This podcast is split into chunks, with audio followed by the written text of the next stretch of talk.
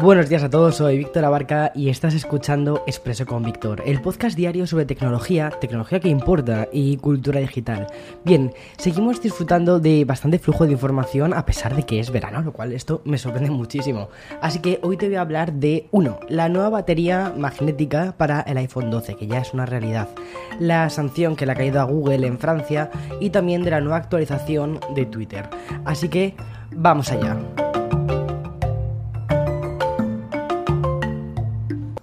Bien, el pasado mes de febrero, antes de que, antes de que empezase otra vez eh, con Expreso con Víctor, Bloomberg publicó que Apple está trabajando en un accesorio de batería magnética para los iPhone. En la información se hablaba de un pack de baterías que se acoplaría de forma magnética al, a los nuevos iPhone, estos que tienen MagSafe. Este accesorio, que cargaría el teléfono de forma inalámbrica, ha estado en desarrollo más de un año y por fin ya está disponible. Además que lo han sacado en, en, en un martes, porque salió ayer a última hora creo, en un martes de, de verano, o sea, es como todo muy de, ahora, ya está, preparado. Bueno, pues ayer directamente lo que hizo fue poner fin a los rumores y convertía la batería MagSafe para los iPhone 12 en una realidad. El nuevo gadget va a salir al mercado a un precio de 99 dólares aquí en Estados Unidos y 109 euros en España. Eh, no es un precio demasiado asequible, que digamos, ¿vale? El nuevo paquete de baterías MagSafe servirá para los siguientes terminales. Bueno, para toda la gama de los iPhone 12, porque son los únicos que tienen MagSafe. Y suponemos que también para los siguientes iPhone que mm, no creo que tarden tantísimo tiempo en llegar.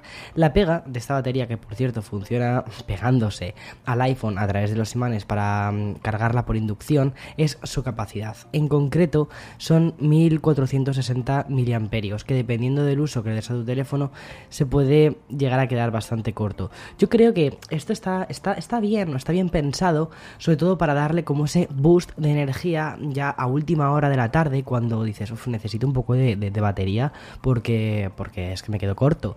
Eh, y eso también para los iPhone mini quizás puede ser muy, muy interesante. Bien, como te decía, además de esto, ¿vale? Más características de este MagSafe es que cargará los iPhone 12 a tan solo 5 vatios. Una decisión que Apple ha considerado por dos motivos. La primera, prolongar la, la, vida de la batería y sobre todo por cuestiones de seguridad. Con esta carga, el peligro de sobrecalentamiento es mínimo y también de afectar a la batería interna del dispositivo. Pero si conectamos la batería externa al cable de 20 vatios, entonces sí que podremos cargar los iPhone 12 que coloquemos sobre la batería a 15 vatios, es decir, hacer esa especie de carga rápida de nuestros dispositivos. Y por último, vale, debo avisar que el pack MagSafe no incluye carga ni cable ni cargador de, de Lightning.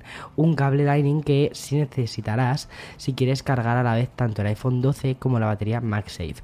Si esta opción es indispensable para ti, tras adquirir el modelo del cable, deberás conectar la batería MagSafe al Lightning y situar la batería en la pared trasera del iPhone. Por cierto, este nuevo pack de baterías se puede comprar ya a través de la web oficial y se empezarán a enviar a partir del 19 de julio, es decir, justo a tiempo para estos días más largos de verano. Y siguiente noticia, dejamos un gigante tech para pasar a otro. Y es que Google hoy nos ofrece dos noticias muy dispares. Voy a empezar por la que nos afecta más a nivel de usuarios.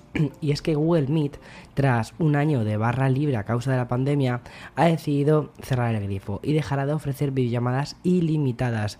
The party is over. Me parece bastante curioso, sobre todo por la cantidad de, de no sé, de competidores que hay, pero bueno, justo ayer te lo comentaba cuando hablé de la subida exponencial de suscriptores a plataformas musicales de streaming que no nos vamos a cansar de Spotify o Apple Music y que mmm, estas siguen creciendo. Pero, ¿y de Zoom o de otras aplicaciones de videollamadas? Yo creo que sí. Creo que esto mmm, va, va a disminuir mucho su uso. Al menos hasta que nos recuperemos de los efectos secundarios de la pandemia.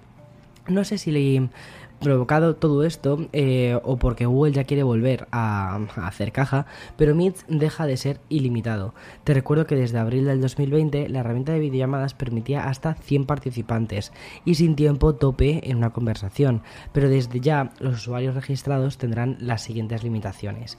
Los usuarios gratuitos de Google podrán hacer videollamadas individuales de hasta 24 horas de duración. A ver, que somos sinceros, es una barbaridad, o sea, si, si te vas a hablar durante 24 horas, o sea, creo que es un récord. y bueno, yo creo que podría, casi. Pero, mm, eh, vale, eh, también viene con otros eh, tipos de limitadores. Y es que si quieres hacer una llamada con más de tres participantes, esta solo podrá durar 60 minutos. Bueno, yo creo que, a ver, no está tan tan tan mal pensado sobre todo porque hace que la idea o sea hace que tengamos que hacer reuniones más cortas, ¿vale? Es decir, 60 minutos una reunión creo que está bastante bien.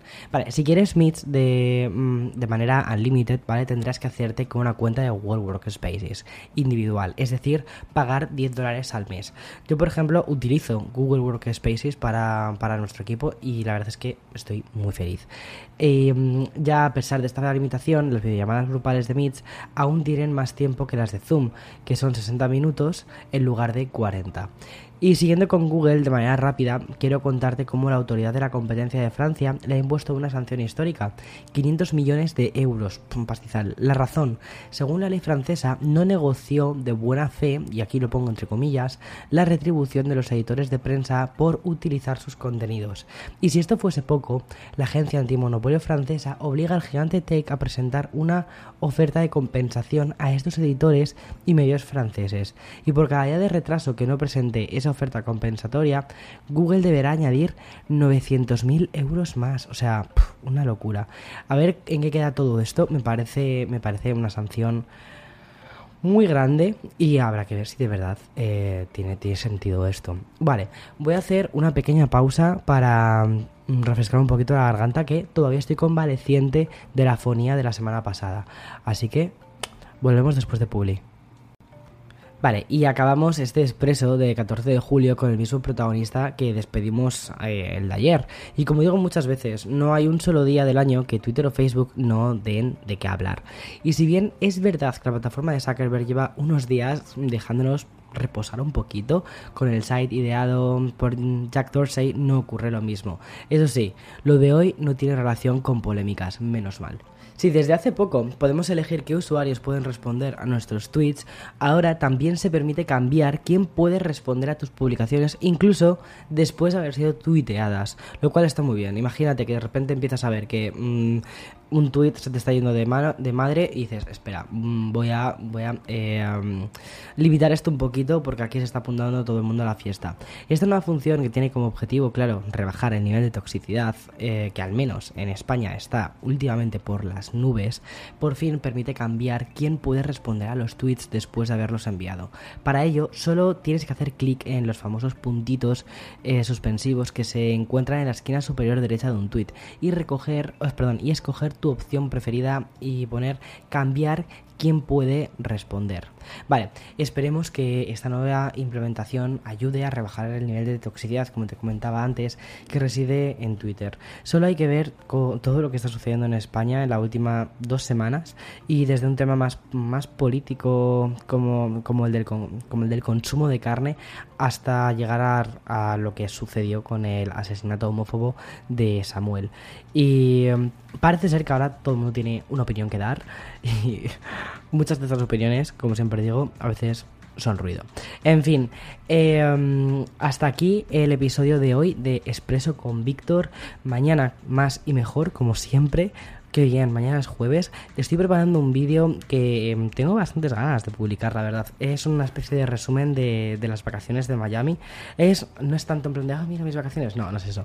Es mucho más. Tiene un componente muy tequi porque además me llevé para probar una, cámara que es una pasada que me ha, me ha parecido una locura, la verdad, de cámara. Y. Em, y nada, decidí probarla allí en aquel, en aquel escenario tan chulo. Y además creo que es un vídeo muy buen rollista. Porque yo creo que necesitamos, necesitamos cosas, cosas positivas ¿no? últimamente. Bueno, hasta aquí el episodio. Chao, que tengas un feliz día. Chao, chao.